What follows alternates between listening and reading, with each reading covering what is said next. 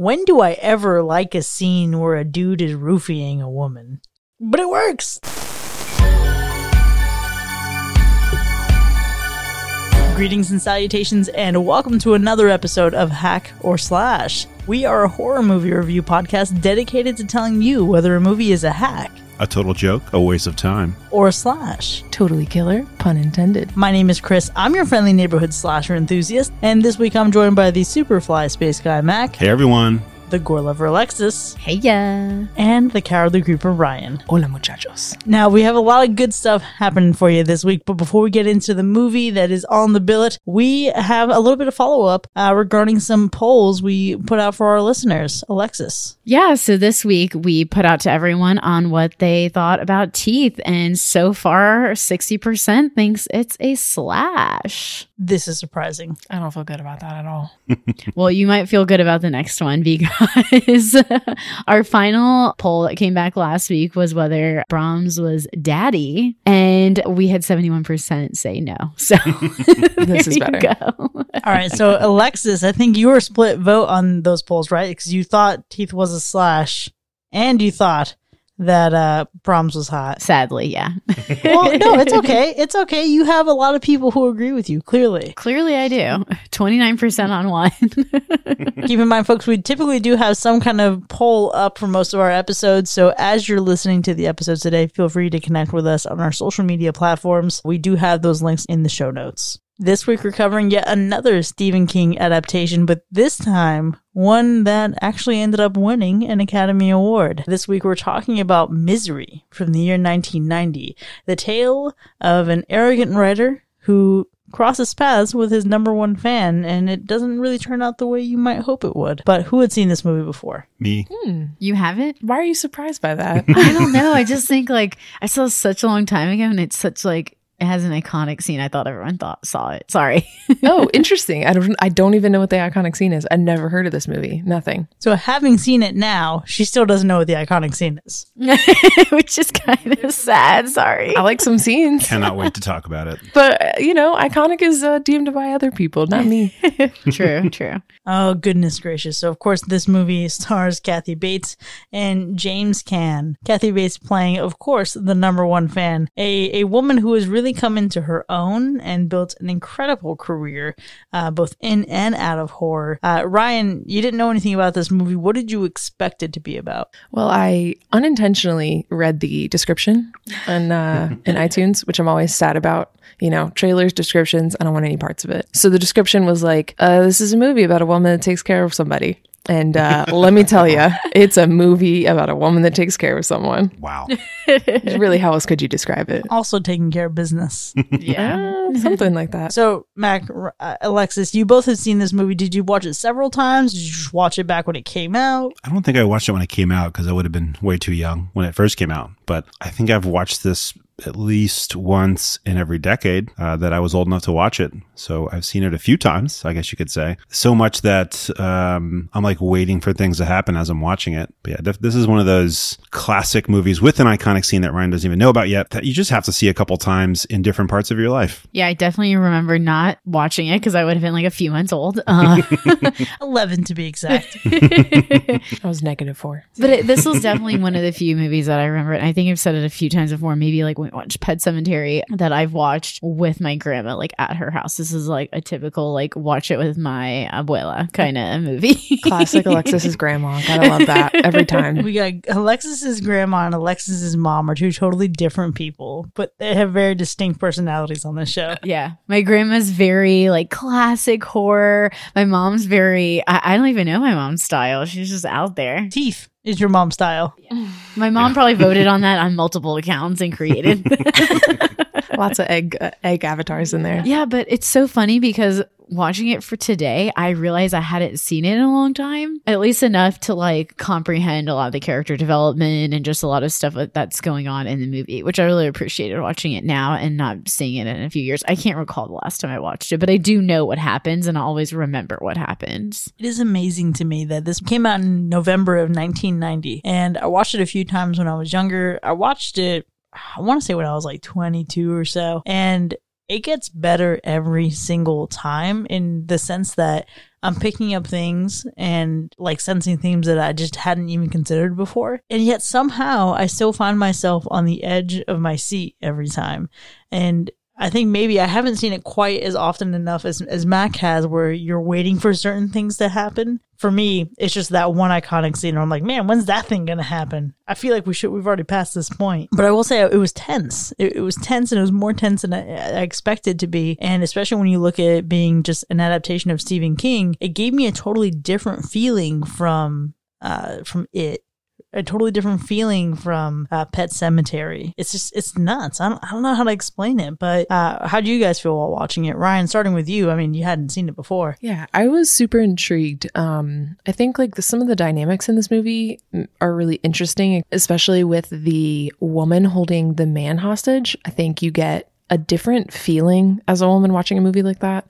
And then, um, it, you know, just a lot of anticipation trying to figure out where things were going to go. There's a lot of different like personalities happening and you never quite know which direction it's going to go at that time. Um, so I was super intrigued the whole time watching this movie. Yeah, it definitely was too. It was a slow burn a little bit in the beginning, but that's what it's what is expected from something that's Stephen King, even though a lot of people have redone it. But I have to admit, like this is this one, Carrie, and then um it are definitely like my favorite remakes. All the rest of them are kind of trash, but this is definitely really thrilling just to see following the characters and all this sort of stuff, and just seeing, like Ryan said, where everything goes. It's a fun watch. It's kind of like if you've if you've seen a play like uh, I don't know, like Macbeth, like several times with different people, you know, playing different characters. And then you see another one that comes out and you're just like, you know what's going to happen, um, but you're still on the edge of your seat watching them portray this. So it's like, yeah, I've, I've seen this, you know, several times and I'm like waiting for certain scenes, but I'm still like sweating almost as much as uh, James Caan was in, in one of the scenes. Um, not nearly that much. Nice. That was, that was a lot of sweat, but it was, it was a lot of fun to watch. And I did have a few times where I needed to like get up and change the laundry, and I was like, I, will just, I'll just wait. I'm not gonna hit pause. I'm just gonna wait. That's what I did too today. I was like, no, because the dialogue is so good in this that you don't want to miss it. Right. Yeah. I mean, we do have a pause button, but I was like, no, the pause button can can be paused because I'm just watching this and I'm in the zone right now. Can we talk about pause buttons for a second? That it can be paused.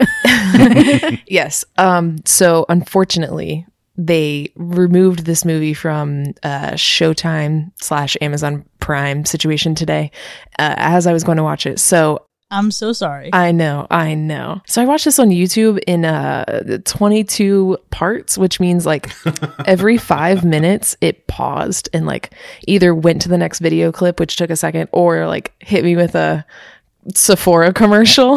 How long did it take you to watch? it didn't take like that much longer. It wasn't that bad, but I will say I'm sure that my experience would have been better. Not to say that it was terrible. I mean, it was it was better than buying it, but yeah, there were some pauses for me. So I, there were definitely a few times where I got distracted, but I wish I was like locked into it. It's not it my fault. Pause for emphasis.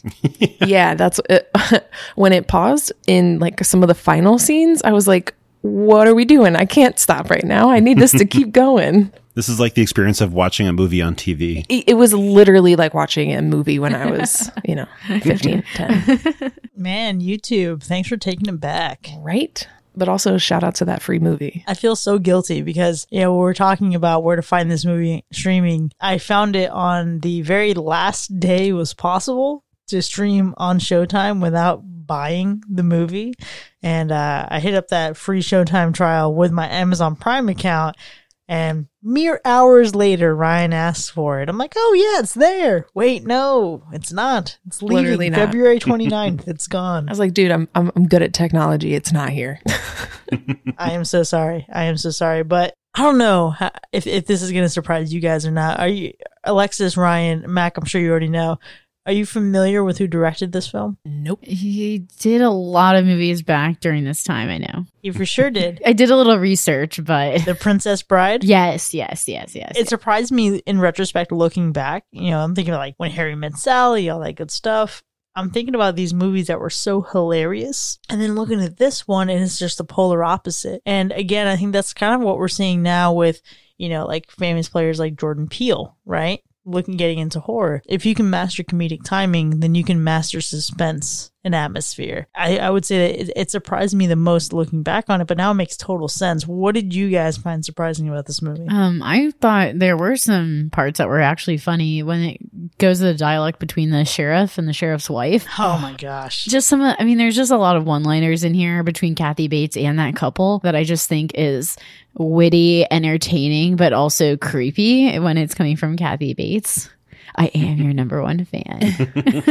I totally agree. I laughed like, you know, a chuckle out loud a couple of times and I'm I'm not usually the type of person that reacts to movies very much in in that way. Um I I loved that old couple. Like they were like one of the best parts. Every time they showed them on screen, I was like, "Oh yeah, give me more of that." Like the uh riding with a hand on the leg and then When you're in this car, you're not my wife. You're my deputy. yes and then she was like well this deputy just wants to be in bed with the sheriff i was like girl i like that Get it, Virginia. They're the part that actually surprised me as well, but not because of how, how cool they were uh, and fun to watch, but kind of because I just never really paid attention in past viewings to some of the uh, some of the other characters. Like those two, I totally totally forgot about. Uh, the pig, I totally forgot about, and I don't even know how you can forget about the pig. You know what I love about the pig? The fact that the pig is is um, billed and credited as herself from Misery the Pig, as if this pig's name is actually That's Misery. fantastic. I forgot about the pig in the middle of the movie.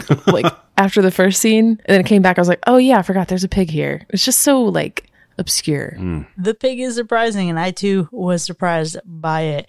And I love that you brought up how uh, funny the sheriff and the deputy are, because there are moments even that uh, that James Caan, you know, he's li- he's in this movie, he's charged, he's in bed most of the time, and that's a fairly big burden to take on if you know think about this. You're a dude in the 90s gonna star in a film and you know you're probably gonna be overshadowed by kathy bates. Um, but even he has some zingers of some solid comedic moments in there. I think what really was done exceptionally well is with all that comedy it actually blended itself well to the amount of fear that's in this. Now this is a thriller right? It's it's very kind of like on the outskirts of horror. It's more like a thriller suspense kind of deal. But I will say that the the amount that it kind of gets into my in under my skin and into my nerves, it's it's super unsettling. Did you guys find this frightening or you know, tense at all? I found this was kind of like I don't know how to describe it. It was like unique. Like in some ways, I felt like it was a little bit like slow at the beginning, and then there was this horror building, but it wasn't like I was as stressed out as I feel like I normally am during movies like this. And I don't know if it's because the character being restrained is a man and not a woman, and maybe I didn't relate in that way. So it was like I was afraid, but not like like my heart rate didn't change. You know, like I wasn't physically stressing out over this movie. Um, I, I, I wouldn't say it's scary other than the idea of just being like stuck in somebody's house, which is horrifying. I thought it was definitely tense. There were some scenes, especially they're in every movie. The person tries to escape and it keeps cutting between the other person coming back. You root for him, but then you don't. Like there's just like this kind of like you see it and you're like, crap, he can't even fit through the door. Like this, like crap. And then uh, then you're like, oh crap, he has to go back, or he's causing himself more pain to get out of an uncomfortable situation than to actually just go stay where he's at. So it's kind of like that back and forth. So I think there are definitely some tense scenes for me for sure. Oh, the tension was thick in this one for for sure. I don't know about scary. I think the the concept is scary because I don't know. Within the last two months, I was in a hospital bed for like a solid week, unplanned, and you can't really do anything. You're just watching crappy TV. And he didn't even have a TV, he didn't. man. well, he didn't have a TV, and You could hear a TV. He could hear a TV. Yeah, That's arguably worse. I had my phone, but I couldn't really like charge it easily. You know, it charges all the way across the wall, and I have to get the nurse to help me out of bed. And so I related to this very strongly. It was not, it's not a fun reminder of the time in the, at the time in the hospital was great. The, you know, the, the food was good once I was able to eat food and all that kind of stuff. But like the reminder of like what it's like to just be like laid out and you can't really get up and you have to ask for help. Just like not a place I want to be in life ever again. And then the help you get is really shitty. Yeah. I will say to uh, uh, about my nurses, they were fantastic. They were very helpful, and they would just run in the second I needed anything. But if I had a nurse like this, oof, oof, it would have been so much worse. I don't want to do that. beyond the surface level of this movie, I think there's a, some really interesting commentary on control of artists, right? And and what you do and what you put out in the world is it yours or does it belong to the fans? And I think I was reminded more of this, right? This movie comes out in 1990. Late 90s is when we get the resurgence of Star Wars. And look at how much people put out there now, right? People who want to go back and unwrite what George Lucas has written, uh, people who just slam on any movies and insisting that they could have done it better. What do you What do you guys think about that? Sometimes they're right. You know, like the last uh, season of, of Game of Thrones.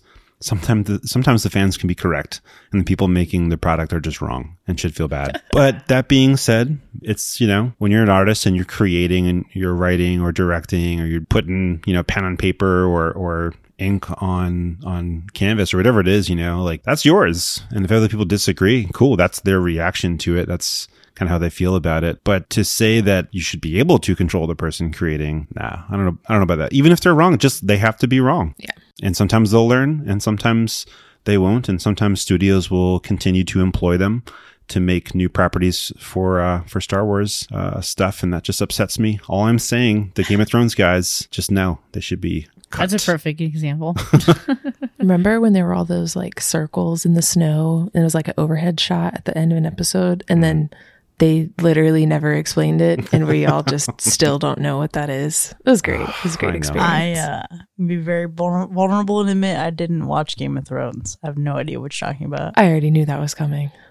Well, so Game of, Game of Thrones was a great ride over like 10 years and I really enjoyed it. And I don't feel bad about having watched it, but when you make it to the end of a long series or a long novel, whatever it is, and then you're completely disappointed, Oh, I felt the same way about both Glee and Pretty Little Liars. oh yeah, Pretty Little Liars for sure, for sure. So I can I can understand how the antagonist feels in you know in this in this movie and in the novel. I can I can understand how they feel, but that being said, I'm not going to like tie anyone down to a chair and be like like undo this, like remake everything. I mean, honestly, though, I think it'd be really interesting. I don't think that you can remake this movie the same way that it was made, you know, for Stephen King's work, but I, th- I, th- I definitely think there could be an interesting approach to this in modern day, um, specifically within the confines of like a one-on-one aggression obsession. I don't know, man. Like, I, I feel like for me, I, I felt that level of frustration when the Halloweens were remade the first time around. But Star Wars is one of those things where I'm like, oh man, that is an interesting choice that was made. Like, okay, there's a certain kiss that happens in the latest movie between two characters. I'm like, no, I don't like it. But also, like, it's not my movie. I just enjoy the product and that's it. And I'm okay with that and at peace with that. And I think this movie goes to really interesting extremes in looking at the other side of that. This movie is interesting. This movie is quite the discovery. But how did you guys feel about the ending? What do you feel like it was complete? Ooh, I'm a big fan. I liked the action of the ending and I liked the very last bits that they gave us that a, lot of times are super controversial of whether it's sequel baiting or something like that. I really I really thought it was done well. Um I think like w- with the way the movie went, it, it it was on par perfectly with the rest of the tone of the movie. This is really interesting. Really? Yeah, I just didn't know, and maybe it's because like you had Russian subtitles. Like I just wasn't expecting that kind of reaction from you. Oh yeah, I totally forgot to tell you guys I had Russian subtitles on YouTube. Russian subtitles and every 5 minutes an ad. You will pay top dollar for that kind of education. hey man, I kept looking at it to see like you know when you kind of don't hear something and subtitles are on so you like look at it and Yeah. it was not Although I'm not going to lie, I kind of picked up on some things. This is how a lot of uh, a lot of people learn English. You know, it's from watching English movies with subtitles on them. Yeah, I get it. So yeah, Here I am. Day 1 Duolingo. Here we go. Um, I love the ending. I- Looking back, there's nothing really I change, and I mean, I just love the action. Um, was great. I mean, especially when you know it's a Stephen King, so you're like, am I gonna get any action in this movie or not? And like, but um, no, I loved it, and I loved the play on the end. Um, there's some stuff towards the end of the movie that like you end up finding out about Kathy Bates' character um, that I really appreciated too. That gave some backstory, and sometimes I'm a fan of backstories, and sometimes I'm like, it didn't make sense. Why did you do it? Yep. Yeah. So, but this one was like perfect. It had just like kind of wrapped everything up a little bit, um, and just gave it a little bit of mystery to her as well. Such a good ending. Such a good. Ending. I'm so happy with the entire movie. The ending was really good. It's kind of cool that in the novel they had a, a slightly different ending um, in term of in terms of one decision uh, that uh, that a character makes. Um, that is not really like super consequential, but I just find it interesting that they changed that one decision in the movie and like they both still work really well. So in the spoiler section, we can we can talk about it, of course. Specifically, it's really just like a minor thing. I can't wait to hear. Yeah, I mean, but like this whole thing was like so well executed, and so it had a really satisfying ending. You can like li- you know just the second the credits hit, you're just like, yeah, good job, thank you, thank you for doing it that way and not some other ridiculous way. Mac, did you read the book? I, I did not read the book. So, how did you know? I just know things. I'm not a big reader. I love reading. I just never have time for it. I have a collection of like 200 books I've just never read. Oh no, I feel you. Like Pet Sematary, I listened to the audiobook. That counts as reading it. I did that for The Shining. It's true. Yeah. I think uh, I think they're processed by the same part of the brain. So Well, there we go. Hey, oral traditions have been around for a long time. Oral storytelling. So here we go. Yeah, they have. There you go. Oh, Alexis, you dirty bird. hey, if you're if you're like one of those like neuro people and like and I'm wrong, like please correct me. You know, come at me, bro, on Twitter or or whatever. But um, I don't know. That's just how I feel. But if, I think if you're listening to it, it's as if you read it. It took the same amount of time, right, or longer. I feel like when you see stuff, you retain it better, but That that's also they say that if you write too. But We're all different. Special Yeah. little snowflakes. As always, I'm not trying to retreat, retain Stephen King novels. I just want to hear them and let them go. Well, I mean, that's pretty fair considering the emotional depth and weight that a lot of his stuff can have. Because, man, some of it just really bums you out. There's a lot left to unpack about this movie, but before we get into our ratings, Alexis, how many people died in this movie? a whopping two. We have two deaths in this movie. Crazy. BOGO deal for misery. and Ryan, how many of the souls that perished in this film were of the animal variety? Uh, fortunately, our animal report is clean this week. Uh, we even have some unique appearances, but no, uh, no harm. Fantastic, fantastic. Well, then let's go ahead and get into the rating Misery from 1990, starring Kathy Bates. Was it a hack or was it a slash? It was a slash for me. This is a really simple movie, mostly taking place in a house between two people where it didn't need plot twist or some crazy twist ending or anything like that to make it a truly good movie. And it really points out what good character development can do and what great acting can do as well. So, yep, it gets a slash for me. Man, I'm gonna have to uh, ride that boat with Alexis if you'll let me on. It, it's it's totally a slash. Um, this is like one of those movies. It's definitely old, right? Like, so it's a, a bit dated for us. It's 30 years old. Wow. and I understand that you guys are 30 years old. But for a movie, I'm just saying, if it was a a movie from 88, we'd be like, oh, it's kind of an old, yeah. So anyway, I stand by if that. it's a Chris old. Rojas, you think, oh, prime of the life right there. hey, I mean, kind of, yeah. Movies don't age as well as people, but this doesn't require a lot of like ignoring silly things going on, as some you know 30 plus year old movies do. I think that the small cast is really successful, just like Alexis was saying. The story takes some turns, but it's nothing crazy. It's nothing like, oh, this is outlandish, and now I'm like, not, I'm out of this movie. Like you, you're kind of locked in the whole time, just like, just like our boys locked into that bed. I think it's a really good movie, and I, I didn't know what to expect going in. W- When I read the description, I was like, "Are you joking me? I have to watch a movie about somebody taking care of another person. How can this be possible?" And it turned out really good. I'm really surprised, and I'm really thankful. So that's a slash. I'm going to add on to that. I'm also thankful that you're thankful. First of all, Get on the boat. Come on. get on, I'm on the boat.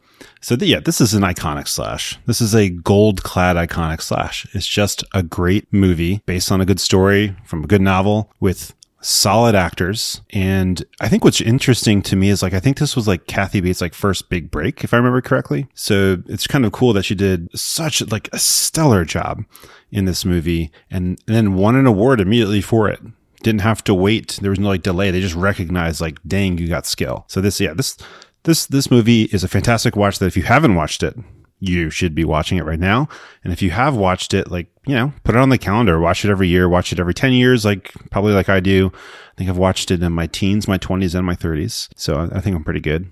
And then in a couple years, I'll turn 40, then I'll watch it in my 40s and I'll be square. how offensive is it that they took this movie off of like all sh- like there's it's not available on a streaming service right now. Does that mean they're going to remake it or make a sequel though? Ugh, I, I, don't think not. so. I think it just means, hey, pay money to see a good movie. Yeah. You have to buy it. I can't even rent it on iTunes. Yeah, I have it. If anyone wants to see you it. have it now. You know what? If it's 10 bucks, I think it's 10 bucks well spent if you've never seen the movie. Like get two or three other people with you in the room, have your own movie theater experience, pop that popcorn, sweat a little, sit on the edge of your seat, you know. You it's worth it. Chris, are you joining our boat? Well, see, here's where it comes into play. I, I, I first want to at least shout out our boy Paris, who's not with us tonight. Uh, he texted me saying, "Man, Misery Chastain is a great drag name," and uh, I feel like that's 100 percent accurate. And I'm saying that to buy myself a little bit more time because when I think about it, right, when I really just like clear the air, look at like what this show is all about. You know, was this a total joke, a waste of time, or totally killer? And the fact that this is a thriller puts it in an interesting category for me because I love horror, but oftentimes it's difficult for me to see eye to eye on thriller. And then you know, Ryan, you bring up an interesting point. If I were to recommend this to someone today, I'd have to say spend ten to fourteen or fifteen dollars on on iTunes, Amazon, wherever to buy this movie. So commit to ownership before you've seen it. And I, I think that's a pretty bold move. But like Mac, I think it's well money well spent. This is absolutely a slash. Tease. Can't can't stand you. I, I, had, I had to keep you guessing in some way. Um, this movie is absolutely a slash. Are you kidding me? Kathy Bates won an Academy Award for her performance in this film. Something that I didn't know, but learned uh, during the production of this episode, which is very exciting. And when you look back, it, it's a movie that just keeps getting better every time. It she portrays a woman who is over the top, but honestly, some of the fanboy culture in today's society is also over the top. So I get it. Um, it, it builds suspense, and there is actually, you know, I found myself watching this last night. And there's a moment in this movie where I hit the space bar and hit pause. And I was like, all right, I need to just take a break. like, I need to just breathe. And uh, I had to like go re- refill my water and just get refocused back into it because I found myself in a moment of tension that I hadn't been since L- Hell House LLC when I saw that for the first time. So I think that says a lot about this movie, and it's 100% something I'd recommend. And there you have it, folks. Misery from the good year 1990 earned a universal slash on our show. Now, there's still a lot left to say. We have to talk about that iconic scene that Ryan somehow still doesn't know what it is. No idea. it's confusing to me, but that's okay. Uh, so join us in the second half, and we'll uh, we'll uh, pull the wool from over her eyes.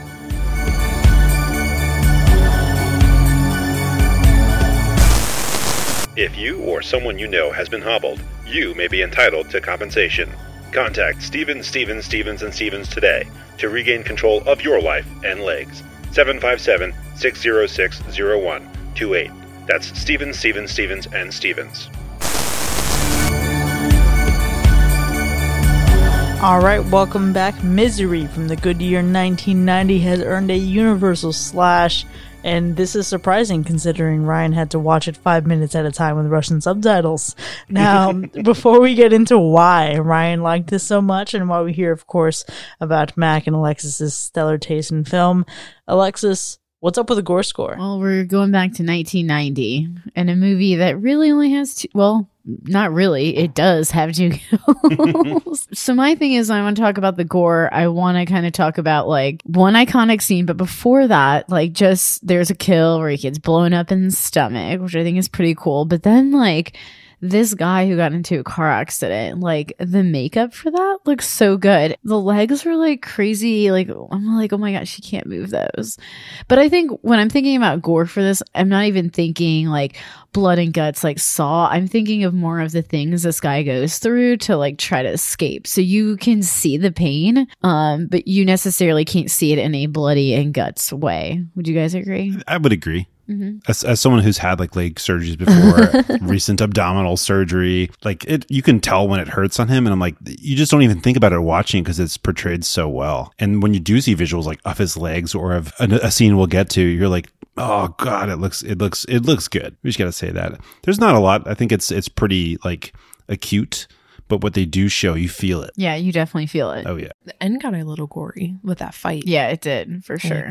Like, her when her face was like busted up. Yeah. Yeah. goriest stuff for me. A, the look at the legs, they're disgusting. But B, the surprise shotgun blast to the sheriff at the top of mm. the stairs. Yes, I was so sad. Yeah. It was so sudden. And I think that movie shocked me in such a way that if it's not as gory as it actually is, but the suddenness of it, it just I feel like it makes it feel more gory as you look at it. Yeah, I like that. Yeah, it's definitely the use of something other than like you know. Let's. I. I mean, I. I, I like this sort of time when they did horror and did that because they're not like, oh my gosh, how gross can we make this that people just want to look away and everything like that. That wasn't the case in this. It was just like let's make the people feel probably what this person is feeling. Yeah, it also doesn't feel like nerfed for like you know an older movie. Like a Nerf gun. Uh, Yeah. n- Like applying a softening effect. yeah, nerfed is in like just totally like they're they tried to remove all the gore. Where like some older movies we've seen, it's like a theoretical chopping of a head and then like a basketball rolling down a road. You know, like stuff like that.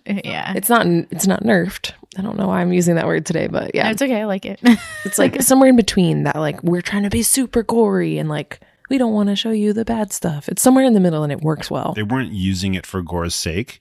They were like using it when it was appropriate for the story, which was good. It was like pretty real gore. Like Oh yeah, the quality was so high. yeah, so on the next subject, let's do it. what do you think is the iconic scene? Well, again, I had no idea there was an iconic scene because I hadn't, I didn't know anything about this movie. I'd never even heard of it. So as I've as we started this episode, I've been thinking about it, and it has to be the hammer to the ankles. The hobbling. No, actually, it is the burning of the book. What? Yeah. Sorry to break it to you. All right, whatever. Damn, girl, played yourself. But yeah, that scene was like I turned away. I was stressed. I was like, oh no. I think it's crazy because they deliver it on the first one. hmm Yeah. And you're like, is she really going to do this though? Or maybe she's like, and then you're like, no, this bitch is crazy. that was one of the like first like super intense things that she did. Like she was being weird and doing, you know, weird stuff at first. Not like physically hurting him unless I'm missing something. And then she straps him down and just plop and that freaking ankle just goes all the way to the other side. Hmm. And then you don't see the other one, but you just like see his face. Is it bad that I kind of wanted to see the other one? well, once we saw the first, because at first I wasn't expecting it. And then when you see the first one, I was like, oh my God. And then the second one, I was like, oh man, they took it from us. Or just see them both like in. Yeah. You know what's cool is they used like gelatin legs for that with wire so that when it happened, you would see it like snap like that. Oh, that's interesting. Yeah. That's really interesting. What a great shot though. Oh man. All I'm saying is, for a woman who was uh, that upset about cursing, she knows way too much about fucking people up. Oh, well, you know, when she gets crazy, them, them words come out. Would you guys say that the hobbling was your favorite scene in the movie? Yes, for sure. I have to say, like, a scene that maybe would get overlooked or something is the very beginning opening sequence. The song playing in the background is Shotgun by Junior Walker and the All Stars. And like the song is so good. And then I think it's setting this like, I, I literally was like, are we driving to the hotel in The Shining, but also this is about mm-hmm. to be a good 70s movie. Like, what's happening here? That's not a mm-hmm. 70s song, but you know, it was just this cool scene. Like, there was a little bit of sequence at the beginning, and then just driving through in this awesome Mustang. I love old cars. And he's like, I'm like, also a terrible car to drive through the snow. Like, for sure, he was asking for that accident. and then it all goes off the rails, literally. And I love that whole scene all put together. And with the music and everything, I really liked that. That was like one of my favorite scenes, but like I think my favorite has to be like the first time like she goes off on him, and because at first you're like, oh yeah, she's really trying to help him, like she's really like found him, and she's just trying to nurse him back to health, and like she's like, yeah, I'll call this person, like I'll make sure I do this, but then it slowly gets weirder and weirder. But then at the point where she like seriously just starts screaming at him, my favorite thing would have to be like it's just on her, and like Kathy Bates just does an amazing job, like bringing out this like rage in this person. Um, but also the music coupled with it is like terrifying to me. Like I hate that. Like I might have said this on the podcast already, but like anything with like violins or like high screeching Mm, noises like that, mhm. like freak me out. Janet Jackson, Velvet Rope. I literally, my cousins, we did shows like in front of our family. I'm sure everyone's done them, but like, and my cousin wanted to do that song, and I had to cover my ears because I was like getting freaked out. Hey, Chris, do you know what that is? it's that's some white people shit. It's a Midwest shit, honestly. yes, That's Midwest shit. Uh huh. Ah, we'd also, as weird as this sounds, whenever where my grandparents bought us clothes. My- Well, my grandma bought it for us. When we come back, we'd all, all have to do like a fashion show for my grandpa. He'd be like, "What the fuck did she spend?" Chris, do you want to say it one more time for us? Once again, ladies and gentlemen, that is the epitome of some Midwest shit. What you, Chris? What'd you think of? What'd you think of the hobbling? Is it your favorite with the, the way the music cues up and she's setting up the stage? Let's just break this down here. It is iconic, and I do love it. It is, you know, very similar to you guys. It's a moment where I had to look away. It is not, though, my favorite moment in the movie. There are two moments that are kind of tied for me in very subtle ways, and I think it's because it shows an incredible amount of restraint and control from James and Kathy. One, when she is slowly revealing that she's taking care of him, he's just come back, uh, or he's just, you know, gained consciousness, and she admits to having followed him and it's like he's still in this stupor where it's like not even a thing that actually fazes him, but it's the first taste of this bitch is insane. Yeah. Yeah. That's early on. But then when you look at this movie and you look at how she has to slip from mood to mood to mood from zero to 150 at the drop of a hat. When we look at the moments when she explodes, it thinks, okay, cool. Yeah, she's definitely dominating this performance. This is why she won her Academy Award. But we look at James and he has to be a dude playing a dude who's pretending to feel a certain type of way when obviously he's in excruciating amounts of pain, but also pretending to feel other feelings for her. And there's a lot of complexity there, right? So my favorite moment comes when he's about to drug her. yes. I knew you were going to say dinner. Yes, he gets it into the wine and one clumsy mistake and he's just fixated on it. And it takes everything in his will to just regain that composure and carry on with the night when he has worked a long ass time to get to that point. That was a sweet and terrible moment all at once. And I think it defines this type of movie. I'm so good. Each of these scenes, they they set them up so carefully. There's the music. There's the candles, or you know the the the wine in that case, and, and champagne later on that we get to see. But it's like they're they're like setting each little thing up to where you like you know something big has to happen. And the the dinner scene is so great because you don't expect him to to bring out the uh the drugs yet. Yeah, I had no idea what he was planning. That dude was bold as fuck. Yeah, I thought I just wanted to see what they were. Right, right, and it was it was interesting because I even rewatching it, I'm like, no, just no idea that this was like him attempting to drug her at this point when, you know, he's like asking asking her for dinner with him that night, and you get and it has like that great just like build up, like each little element's like falling into place to where they're just building something up, and at that point it was disappointment. In in hobbling, it was you know it was just obviously pain and misery But I'm but later on when we get to when we actually get to like the burning of the book you know that same kind of like build up sequence where you're like this is getting towards the end i know something has to happen and we we've got the champagne maybe coming in here and like each little element's happening and then payoff finally Can we talk about how this man lights matches with his thumb? what kind? That is like some real like 1930s talent right there. also, how they said instead of Dom Perignon, they Yeah. said Don Pergon. Pergon. pregnant. to his skill you know he He just went with it. he just goes with it because he's you know trying to pacify her but it, it's just a small little thing where you have to like catch the fact that he like has that like little flutter in his eye where he can you know he's like come on Yeah. you don't know how to say that but he's going to go with it to not upset her or rile her up in any way just Yeah. brilliant mm-hmm. Two amazing parts. But I feel like she always knew what he was going to do no matter what. which way Sometimes yes, sometimes no. Well, she said like she had walked in and was like, "Hey, I was wondering how they got moved, and now it all makes sense. Hmm. You've been going." But I like for her to just some little. I guess when you're psychotic or something, you realize some little thing is gone off the table or is turned a different way. But I think like half of the time he knew what she was kind of up to, and then half of the time, like like they each switch control. Like, cause he had some control when he was like asking for dinner, and then at the end asking for the things and asking for the paper and stuff like that. But he never fully gained that control. And then sometimes she would get bamboozled by him, and then other times she knew exactly what he was up to. I love that you point out that it's an exchange of control because I'm realizing now after I just like said, you know, like the dinner scene being my favorite. When do I ever like a scene where a dude is roofying a woman? So but it works. when it's when it's for his when it's for his safety. Honestly, Yeah. So this is actually something I was thinking about in the movie while we were watching it is because like so he goes and gets a knife, right? But she hasn't I think when he gets an yeah, when he gets the knife is before she strapped him down, before the hobbling, any of that. So while he is in danger and we all know he's in danger, he, she hasn't done anything to him yet, right? Like she hasn't hurt him.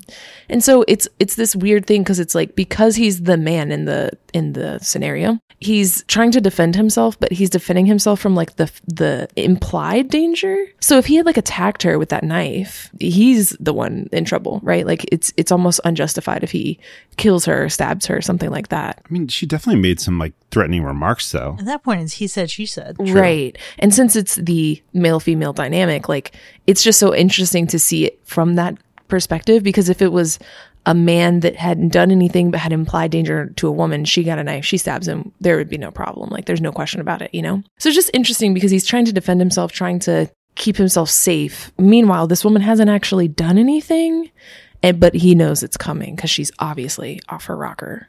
I would be really curious to know what the legal ramifications are and like is there grounds here for like let's say he did stab her and somehow get out, right? But she hadn't actually done anything to harm him. I wonder what that would have looked like. Or was the fact that she did not seek medical attention that entire time is that enough? Yeah, she definitely kidnapped him. But it was like, it was just like you knew she was going to do something. So he had to try to defend himself. But when he got the knife, I was like, is he going to do anything? Because it, we're not quite there yet, you know? It's just a very interesting dynamic. So then you don't even feel bad when he's trying to roofie her, you know? I feel like I just asked myself a dumb question because then I realized, wait, no, he was missing the whole time. They're in the newspapers and all the news talking about, please help us find this guy. Yeah. Also, he was getting roofied for days and days and days. So Yeah, that's true. That's you true. give and you take. I mean, I, I feel like this does beg the question. We gave it a universal slash. It's doing pretty well so far. What would you guys say is the worst part of this movie? You know, I don't know that I have an answer for that. I definitely don't feel like this is it's not like I'm here saying like this movie is remarkable in every way and like everything is perfect. But it just seems like even anything that wasn't maybe perfect in this movie or could be improved or something, it's all kind of like on par. So it just put the story together well. I don't know that I have anything that I think should be improved. Yeah, I would totally agree. It's not like I'm saying like it's not like oh my god, this is there's nothing wrong, Right. but like nothing that I notice yeah. that would be glaring to me because in general, it's a really good movie. There's a risk involved with adapting any sort of you know previous work, whether it's movie or, or novel. They could have gone into much more detail, and I don't think the detail would have helped. So I don't think, for instance, like the fact that, that Kathy Bates' character was, I think, abused by her father, if I remember correctly. Um, so I don't think them like bringing that forward would have helped us in any way with the movie because we just know that there's, you know, some kind of d- disturbed situation going on, but I don't know that would have added too much to the experience. Okay, I do have maybe not a thing that needs to be changed, but maybe a question. They gave us these like newspaper articles that were like she was killing babies as a nurse, right? Babies But- and old people. Is there oh, there any reason for that? Is that just adding to her being crazy? So there was um there are actually several serial killers who have actually and I think they're called like angels of death um where they have in, in created moments where someone's life is in peril just so they can be the one that saves them and I think it, it starts getting along those lines. What about you, Mac? So I think um, she was based off of, or at least like this type of killer was based off of a real person uh, that existed and that did this. To where they they are like a I don't know if they were a serial killer, a spree murderer, wh- whatever the like correct terminology would be, but they were either killing babies or they were killing old killing old people. Like this kind of stuff was was definitely happening at the time. And so I think whether or not you need like her personal backstory to get to that reason, I don't know if that's important or not, but like this was like a real kind of like situation people were dealing with in the Yeah. starting out with the 80s and 90s. I think, uh, I don't know how, when the first one was, but it was definitely kind of a newer fear to have that you're, the people supposed to be taking care of you could be like killing you or someone you care about.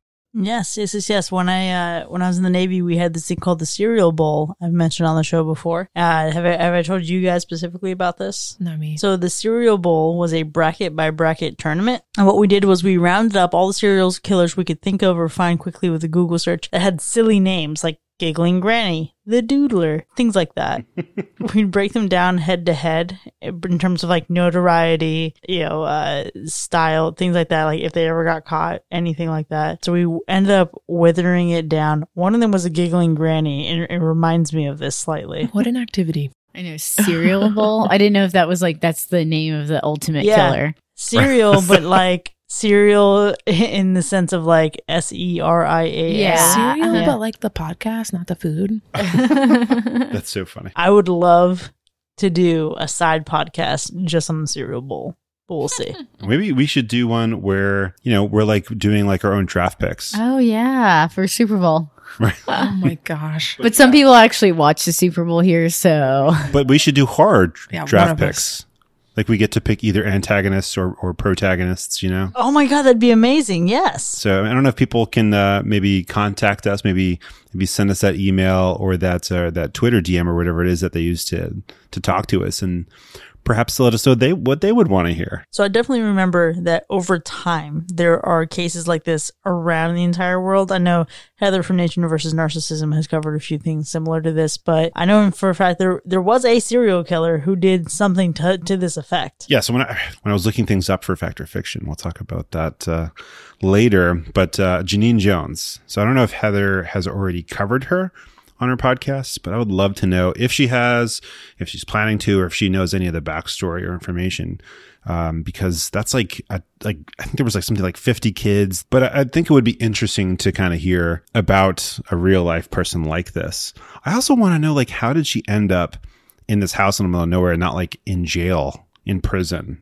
she did go, and then she came. She was How- how do you get out? Also, I feel like the sheriff wouldn't even have to like. The sheriff was like looking it up. I was like, everyone Right. in this town would know uh, what this woman did. He knew enough to know it was her house and Right. the woods when he was flying over in the helicopter. He would know that she did this. Yeah. She ain't that old. She's Right. pretty young in this. I mean, maybe people leave, you know, fly the nest, whatever, at a young age. Maybe that was her parents' house and she went off and did her own thing, got arrested, got out, wandered back home after the parents passed. Maybe that's what it is. After she killed them. Mm. Yes. Well, Mac, you have me enticed and you have me intrigued, and I really want to know some more about this kind of stuff. So, if it's okay with you guys, let's go ahead and move on into the educational part of our show, Fact or Fiction, brought to you in part by the Superfly Space Guy. Pray for us. You'll do fine. Uh, actually, this entire Fact or Fiction is about the uh, Boston Red Sox. Mookie Betts. Oh, Just kidding. Just kidding. That was that was last week. that was last week. Okay. Okay. So let's get into some fact or fiction. In the novel, Annie breaks Paul's legs with a baseball bat, not a hammer. Uh, that's a fact. I'm going to agree and go uh, fact. Only a fiction. Ooh, Chris is correct. It's fiction because she actually cuts off one of his legs with an axe and then cauterizes it. But uh, I think they just thought that was going to be too brutal, and he doesn't really triumph as much as he does in the movie. So you know, just breaking his ankles. I prefer this, the hobbling. Yeah. I do too because I think like you don't expect this specific of a of a way of taking him out. Yeah, and it was so specific with that that block that she put. Like, like Right. you've been using this block for a while. Is this your hobbling block? This is how you hobble out all your friends or just me. All right, next one up. Misery was adapted for Broadway and starred Bruce Willis as Paul. Oh, please be fiction. fiction. Although I feel like that's really quirky, so it might be fact. but I'm just gonna say fiction. Fiction. It's a fact. It happened. Jesus. You're welcome. You now have that in your life. You know that that exists somewhere in the world. Bruce Willis, we should have known. This is such a Bruce Willis movie to ruin. Did he just like die hard and swing in and save, or he was the guy in the bed? He was the guy in the bed. he was Paul. Oh, Yeah. It totally fits Bruce Willis now that you say it. Yeah. Like, if it was made like 10 years later, Bruce Willis would have played Paul Mm. for sure. Well, it's interesting. There's a ton of actors who either turned down the role of Paul or like thought about it and then were like, nah, it's not really for me. Because they all thought, well, not all of them, but some of them thought, oh, I'm just going to be overshadowed or by a female. Yeah, or or I'm gonna be it's gonna be lame because I'm gonna be laying in a bed. I'll be such a weak character. I don't think I feel that way about about him at all. I think it was a great you've, role. you've seen the final product. Maybe it felt different when you were reading the script. Very- Yeah, exactly. Very true. Next one up. Kathy Bates found acting in such a violent film to be challenging, but enjoyed the experience. I'm going to go for broke here and go fact. Fact. I'm gonna go fiction because I I know that she previous to this had had a role where she was already familiar with having to portray someone with suicidal thoughts. So I, I want to say fiction based on the note about the challenging word. Yeah. She actually found it upsetting. So it was fiction. So she found it so upsetting that filming with such violence uh, that she actually cried before the final fight scene, before filming that, I thought you said she found it upsetting. but enjoyed the experience. Oh, gee. I, That was so Like, general. Like that's Said a she enjoyed throwaway. it. enjoyed the experience of filming the movie. I'm sure she Yeah. did. She got awards. Sure. I can't stand this part. You're welcome. Also, she's came a long way because now she's on American Horror Story. So clearly, that's not. Oh yes, that is the pinnacle of her Right. career. Sure. not Titanic, not this movie, not The Office. It's been 30 years though, so She was in Titanic. I only know The Office. Kathy Wow. Bates. That's it. Oh, wow. Okay. Sabre. Dolores Speaking- Claiborne. Sorry, favorite Kathy Bates. Speaking of Titanic, okay, Misery is about Stephen King's battle with substance abuse. Fact. he does weird stuff like that, so probably fact. Yeah. Just because I don't know what else to do here, I'm going to go fiction and just assume I got them all wrong tonight. Okay, it's a fact, and it didn't come out right away. It came out much later that he admitted to it, um, but effectively, the substance abuse had the same effect on him of being like isolated and alone and unable to leave. It had a hobbling effect on him and his career. Isn't everything he does about substance abuse? Pretty much. Firsthand experience. You write what you know. All right, because you love the tricky ones, filming had to be delayed a month due to an actual snowstorm in Colorado. I doubt they filmed in Colorado, so uh, fiction. It was the 90s. I'll go fact. I'm gonna assume it's fiction because he said the whole tricky thing, and it's probably one small detail is incorrect. But I'm gonna go ahead and say fact anyway because I'm a dumbass. It was fiction. Uh, it was uh, mostly shot in Nevada or Nevada. Oh, Of course. So Alexis learned the game. You guys got to learn from her. You tricky. If you could see my eye roll at this point in time, it's pretty intense. It's a it's a strong eye roll. Friend of the show, Melissa D, it would be very proud of your eye roll. She's pretty good. Yeah. All right, Mac. Thank you so much for that educational opportunity and your half truths and lies. You are the reason we all have trust issues. there you have it, folks. Misery from the year 1990 earned a universal slash, but I am sure there are plenty out there who don't like it. So we want to hear your thoughts. We want to know your perspective. We want to know what you thought about the hobbling and about Misery the pig. So keep in mind there are a number of ways you can reach out to us. First, at our website www.hackerslash.com. And our social accounts on Twitter, Facebook, and Instagram. You can also hit us up at the Hacker Slash hotline. You can text us, call us, leave us a voicemail or an audio message. Our number is 757 606 0128. Or if you've been hobbled and you're currently behind a desk in a wheelchair,